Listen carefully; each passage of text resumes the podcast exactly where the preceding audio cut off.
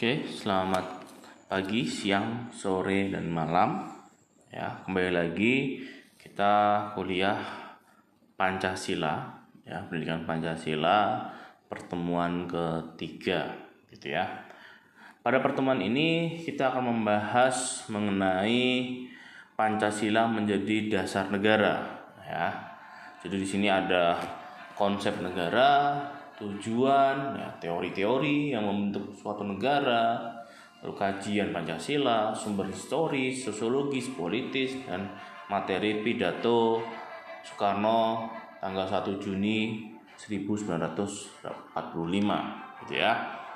Adapun ya kalau kita tengok kembali secara harfiah ya maka state itu bahasa Inggrisnya start itu bahasa Belanda dan Jerman dan itu bahasa Prancisnya ya pada prinsipnya diambil dari bahasa Latin yaitu status atau statum ya yang berarti keadaan yang tegak dan tetap atau suatu yang memiliki sifat yang tegak dan tetap ya. Secara terminologi ya negara itu diartikan sebagai organisasi tertinggi di antara satu kelompok masyarakat yang mempunyai cita-cita untuk bersatu hidup dalam satu daerah yang sama dan mempunyai pemerintahan yang berdaulat. Gitu ya. Dari pengertian-pengertian itu ya maka beberapa ahli menyatakan pendapatnya ya. Di dalam slide yang saya berikan kemarin ya di situ ada menurut Diponolo bahwa negara adalah suatu organisasi kekuasaan yang berdaulat yang dengan tata pemerintah masyarakat tata tertib atas suatu umat atau suatu daerah tertentu gitu ya. Tetapi menurut Aristoteles ya, kalau kita bicara Aristoteles, Plato dan sebagainya, kita tidak pernah lupa pada konteks uh, Yunani gitu ya. Yunani di mana di situ ada sebuah kota yang disebut dengan polis gitu ya. Maka Aristoteles menjelaskan mengenai persekutuan daripada keluarga dan desa guna memperoleh hidup yang sebaik-baiknya gitu ya. Lalu ada Hugo de Groot di mana negara itu adalah suatu persekutuan dari keluarga-keluarga dengan segala kepentingannya yang dipimpin oleh akal dari suatu kuasa yang berdaulat. Sedangkan Jin Bodin adalah negara itu suatu persekutuan dari keluarga-keluarga dengan segala kepentingan yang dipimpin oleh akal suatu kuasa yang berdaulat gitu ya. Namun, definisi ini tidak hanya terbatas itu saja, tetapi ada pendapat-pendapat lain seperti Max Weber yang mendefinisikan bahwa negara adalah suatu masyarakat yang mempunyai monopoli ya dalam penggunaan kekerasan fisik secara sah dalam suatu wilayah dengan berdasarkan sistem hukum yang diselenggarakan oleh suatu pemerintahan untuk masuk tersebut diberikan kekuasaan maksa ya. Kemudian ada Roger F. Stone di mana negara alat atau wewenang atau authority yang mengatur mengendalikan persoalan bersama atas nama masyarakat gitu ya.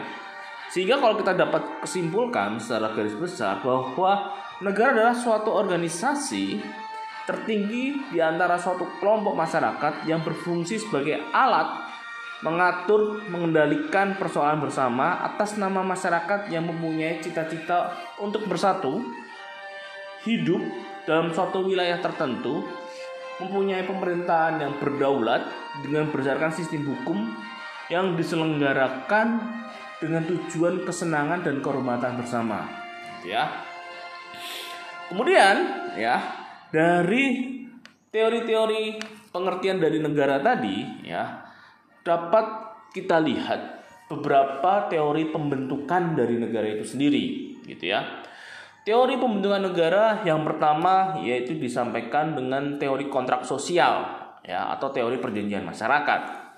Teori ini adalah dijelaskan awal mulanya oleh Thomas Hobbes ya pada tahun 1588 sampai 1679. Menurutnya, membentuk negara adalah dengan mengadakan perjanjian bersama individu-individu yang tadinya dalam suatu alamiah berjanji akan menyerahkan semua hak-hak kodratnya yang dimilikinya kepada seseorang atau suatu badan.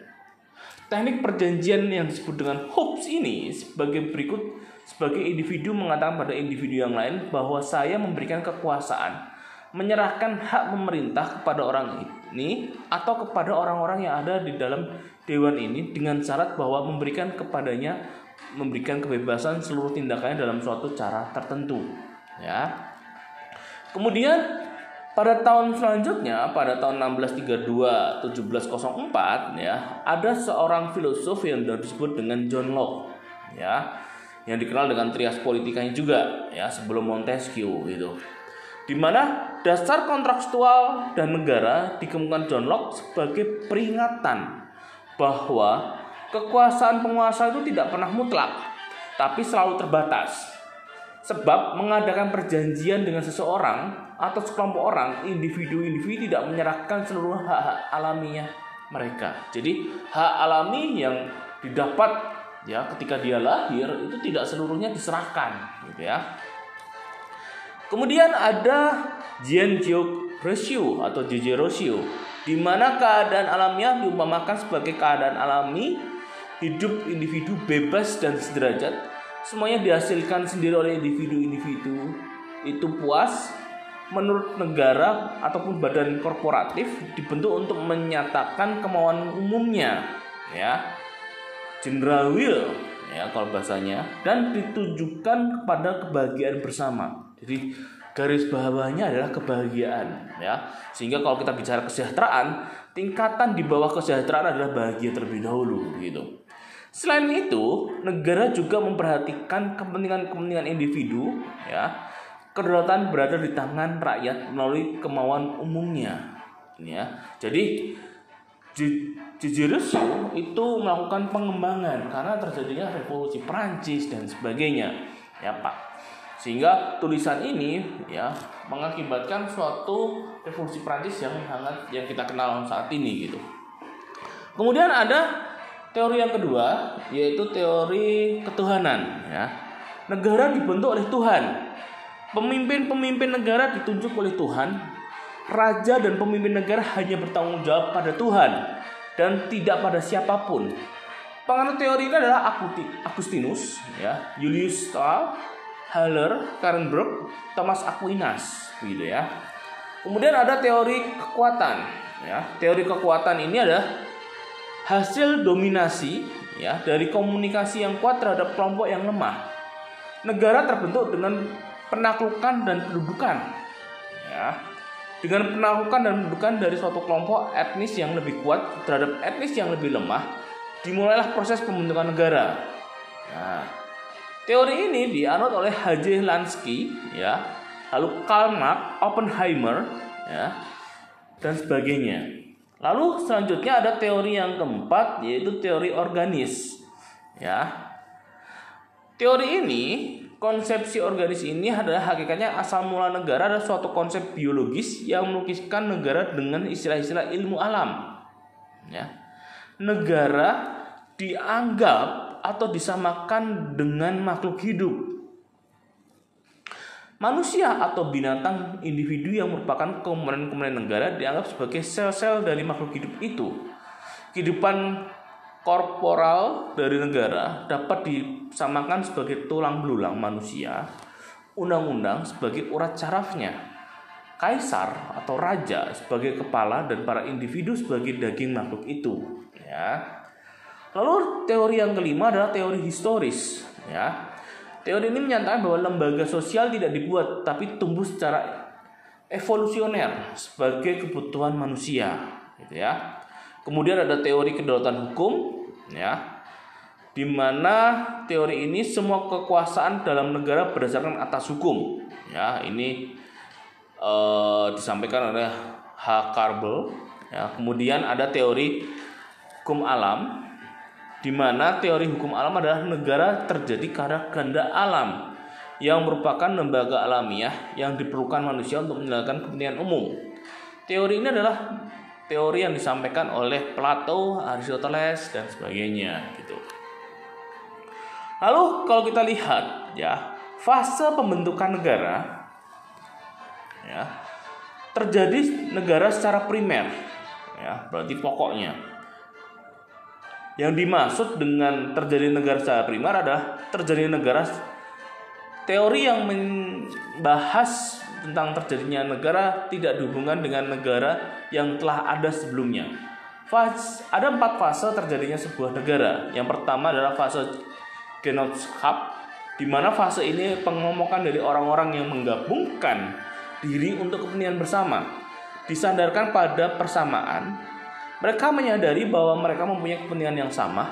Kepemimpinan di sini dipilih secara primus inter pares yang terkemuka di antara yang sama. Yang penting di sini adalah unsur bangsanya. Yang kedua, fase yang kedua adalah fase rich. Di mana fase ini kelompok orang yang menggabungkan diri telah sadar akan hak milik atas tanah hingga munculnya tuan yang berkuasa atas tanah tersebut. Orang-orang yang menyewa tanah sehingga timbul sistem feodalisme.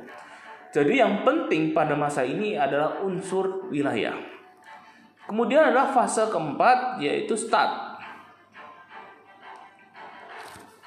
Ya, start ini adalah masyarakat telah sadar dari tidak bernegara menjadi bernegara dan mereka telah sadar bahwa mereka berada pada suatu kelompok. Jadi yang penting pada masa ini adalah ketiga unsur dari negara yaitu bangsa, wilayah, pemerintahan yang berdaulat telah terpenuhi. Ya, dan yang terakhir yaitu fase demokratis di mana pada fase ini lebih lanjut dari fase start ya terbentuk atas dasar kesadaran demokrasi nasional kesadaran akan adanya berdaulat di tangan rakyat ya. Lalu yang kedua yaitu terjadinya negara secara sekunder ya. Yang dimaksud dengan terbentuknya negara secara sekunder adalah teori membahas terjadinya negara yang dihubungkan dengan negara yang telah ada sebelumnya. Sehingga di sini ada yang pertama adalah okupasi, ya. Terjadi wilayah, ketika wilayah yang tidak bertuan dan belum dikuasai kemudian diduki dan dikuasai oleh suku atau kelompok tertentu, gitu ya. Contohnya adalah Liberia. Lalu ada fung, ada tahapan yaitu peleburan, yaitu negara-negara kecil mendiami suatu wilayah mendapatkan perjanjian untuk saling melebur menjadi negara baru atau dapat dikatakan suatu penggabungan dua atau lebih negara menjadi negara baru. Misalkan Jerman Barat dengan Jerman Timur ya menjadi negara Jerman. Yang selanjutnya, yang ketiga yaitu cesi ya terjadi ketika suatu wilayah diserahkan negara lain berdasarkan perjanjian tertentu. Ya, penyerahan ini dapat dikatakan pemberian kemerdekaan pada suatu koloni negara lain. Misalnya adalah bekas jajahannya. Kongo dimerdekakan oleh Prancis. Malaysia dimerdekakan oleh Inggris dan sebagainya. Ya. Acesi, ya, penarikan. Awalnya suatu wilayah terbentuk akibat naiknya lumpur sungai timbul dari dasar laut atau delta. Wilayah tersebut kemudian dihuni oleh kelompok orang sehingga akhirnya membentuk sebuah negara. Mesir yang terbentuk dari delta sungai Nil. Ya, ini contohnya. Kemudian aneksasi, pencaplokan atau penguasaan. Suatu negara berdiri suatu wilayah dikuasai bangsa lain tanpa reaksi berarti. Ya, misalkan contoh Israel mencaplok Palestina gitu ya. Lalu ada yang selanjutnya adalah proklamasi ya. Contoh yang keenam atau cara yang keenam terjadi penduduk pribumi satu wilayah diduduki oleh suatu bangsa lain mengadakan perjuangan, perlawanan sehingga berhasil merebut kembali wilayahnya dan menyatakan kemerdekaannya. Contoh Indonesia menyatakan merdeka dari Jepang dan Belanda pada tanggal 17 Agustus 45. Lalu ada inovasi pembentukan baru ya. Suatu negara baru muncul di atas suatu negara yang pecah karena hal dan kemudian lenyap. Contoh Kolombia lenyap, kemudian menjadi Venezuela dan Kolombia yang baru ya. Lalu dulu ada namanya Republik Ceko ya, terus dibagi menjadi tiga ada Republik Ceko, Yugoslavia dan Bosnia kan gitu. Itu contoh-contoh. Lalu separatis, pemisahan ya suatu wilayah negara yang memisahkan diri dari negara semua yang menguasai kemudian menyatakan kemerdekaannya. Contoh Belgia memisahkan diri dari Belanda pada tahun 1939 dan menyatakan kemerdekaannya. Lalu pendudukan atas wilayah yang belum ada pemerintahan sebelumnya, ya. Pendudukan terjadi terhadap wilayah yang ada penduduknya tetapi tidak pemerintahan, misalkan Australia, ya merupakan daerah baru yang ditemukan Inggris, kemudian di sana terdapat suku aborigin. Di daerah Australia selanjutnya disebut dengan koloni-koloni di mana pendudukannya didatangkan dari daratan Eropa. Australia dimerdekakan tahun 1901 ya. Kemudian bentuk unsur sifat dan tujuan dan fungsi negara. Ketika kita bicara bentuk negara, maka di situ ada dua hal, ya. Yang pertama adalah negara konfederasi. Di mana negara konfederasi adalah negara terdiri dari persatuan beberapa negara yang berdaulat. Persatuan tersebut di antaranya dilakukan guna mempertahankan kedaulatan dari negara-negara yang masuk dalam konfederasi federasi tersebut. Yang kedua adalah negara kesatuan, ya, atau disebut juga dengan unitaris. Ditinjau dari segi susunannya, negara kesatuan adalah negara yang tidak tersusun dari beberapa negara. Sifatnya tunggal, hanya ada satu negara, tidak seperti negara federal di mana ada negara dalam negara. Dengan demikian, dalam negara kesatuan hanya ada satu pemerintahan, yaitu pemerintahan pusat yang mempunyai kekuasaan dan wewenang yang tertinggi dalam segala lapangan pemerintahan. Ciri-ciri negara kesatuan adalah mempunyai satu undang-undang dasar, mempunyai satu presiden, hanya pusat yang berhak membuat undang-undang, ya. Namun negara kesatuan ini tidak berlaku bagi negara Inggris, gitu ya. Dia tidak memiliki undang-undang dasar, tapi dia berbentuk negara kesatuan, gitu ya.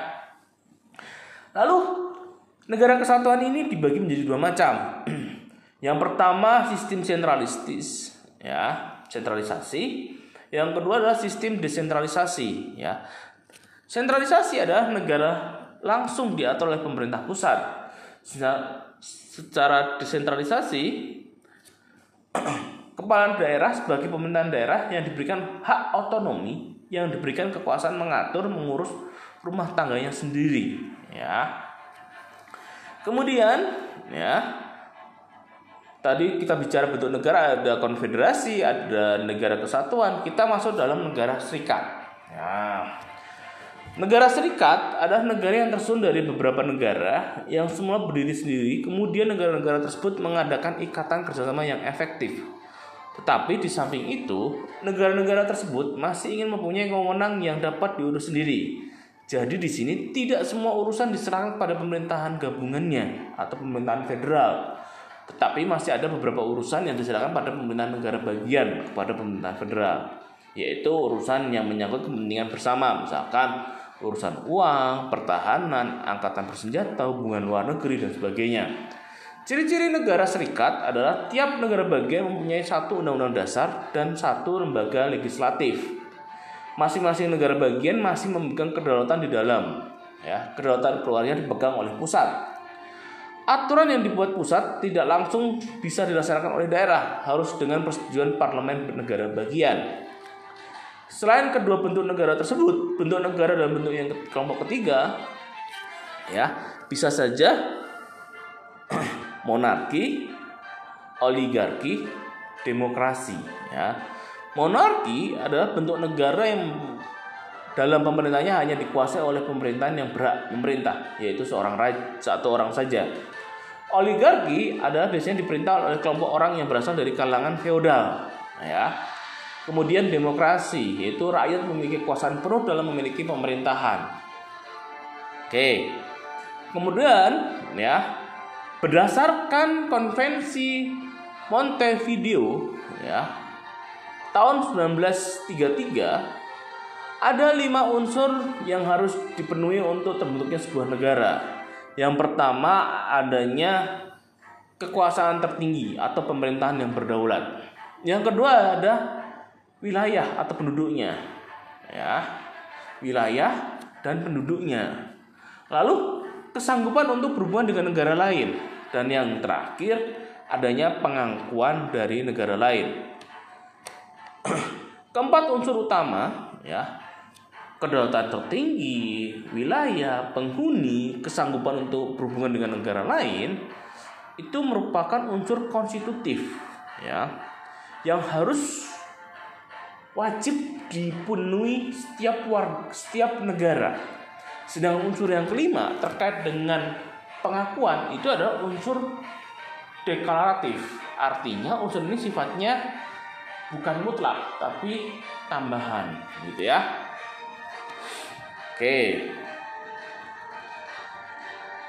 Selanjutnya ya, kita membahas mengenai uh,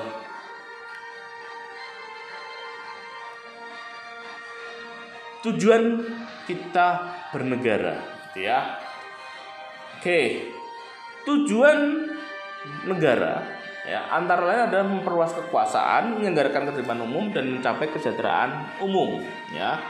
Namun ada beberapa pandangan tujuan negara antara lain yaitu menurut Plato tujuan negara adalah memajukan kesusilaan manusia sebagai perseorangan individu ya sebagai makhluk sosial. Sedangkan menurut Roger ya Tujuan negara adalah memungkinkan rakyatnya berkembang serta menyelenggarakan daya ciptanya sebebas mungkin. Negara menurut ajaran teokrasi yang diwakili oleh Thomas Aquinas dan Agustinus ya bertujuan untuk mencapai kehidupan aman, tentram harus dengan taat kepada yang menguasai ya pemimpin negara menjalankan kekuasaan hanya berdasarkan kekuasaan Tuhan yang diberikan kepadanya gitu ya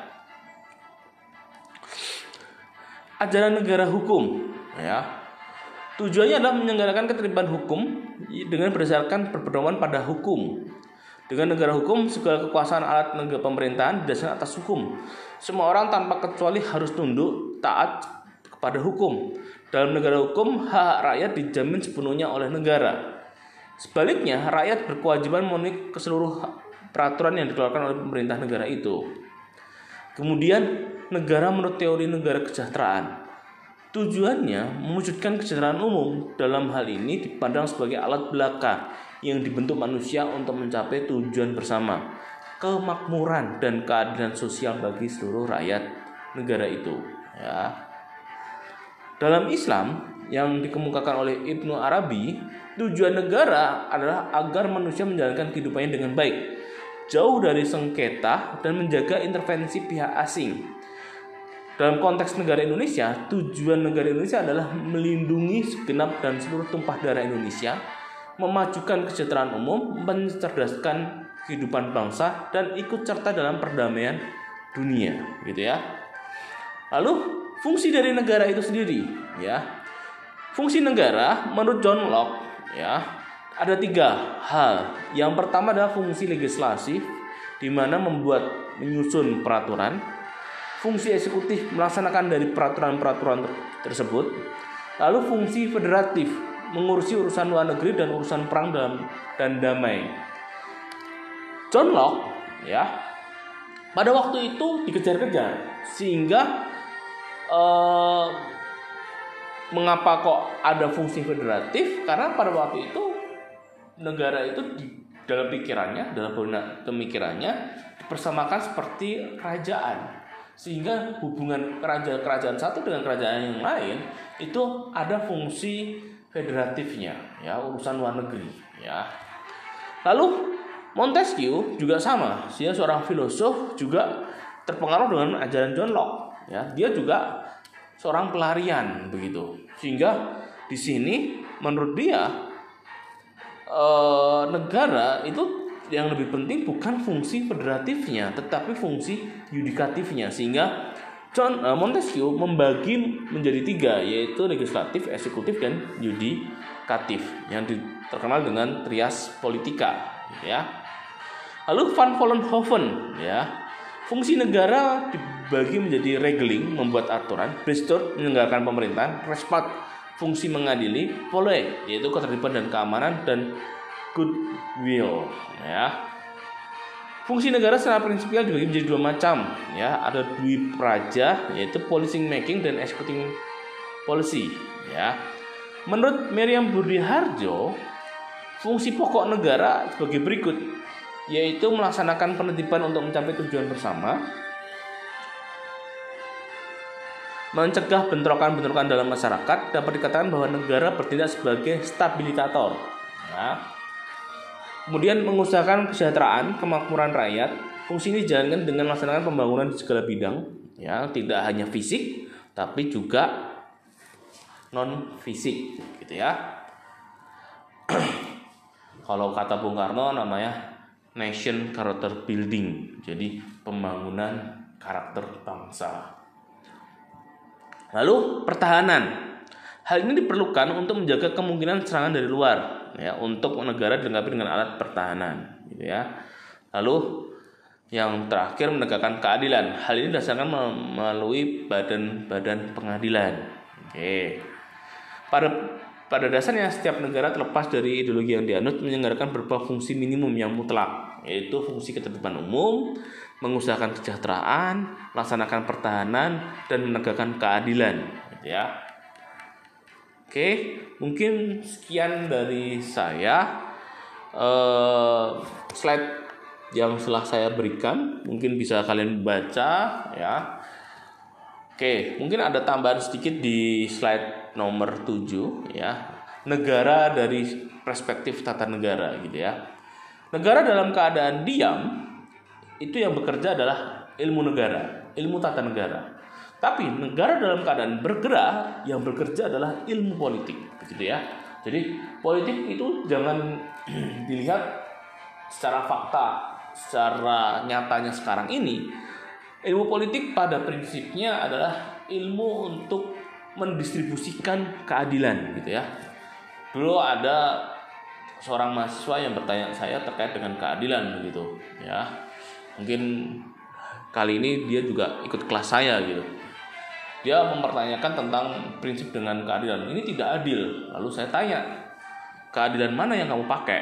Karena pengertian dari keadilan itu berbeda-beda. Nah, Pancasila ya di dalam sila kelimanya juga ada keadilan sosial bagi seluruh rakyat Indonesia dan pengertian pemaknaan terhadap sila kelima ini juga sudah ada di dalam putusan Mahkamah Konstitusi. Nah, putusan Mahkamah Konstitusi seperti apa saja? Nah, besok saya share di dalam perkuliahan Pancasila, begitu ya.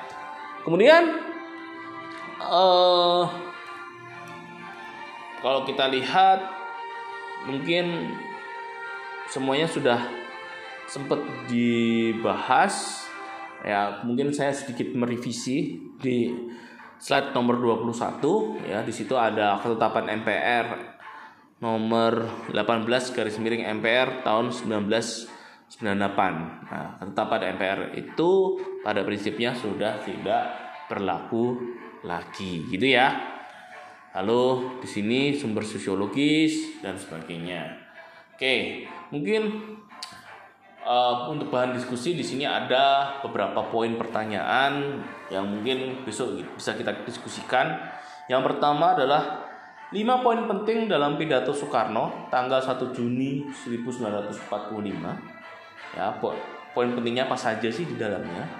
Yang kedua, ya, secara historis ya, sila kedua dan sila pertama itu ya yang pertama humanisme nilai humanisme dan ketuhanan itu secara historis di Eropa itu pernah terjadi suatu pertentangan. Nah pertentangan seperti apa sih yang terjadi di Eropa pada waktu itu? Nah itu bisa kalian cari terlebih dahulu sebelum kita besok kuliah.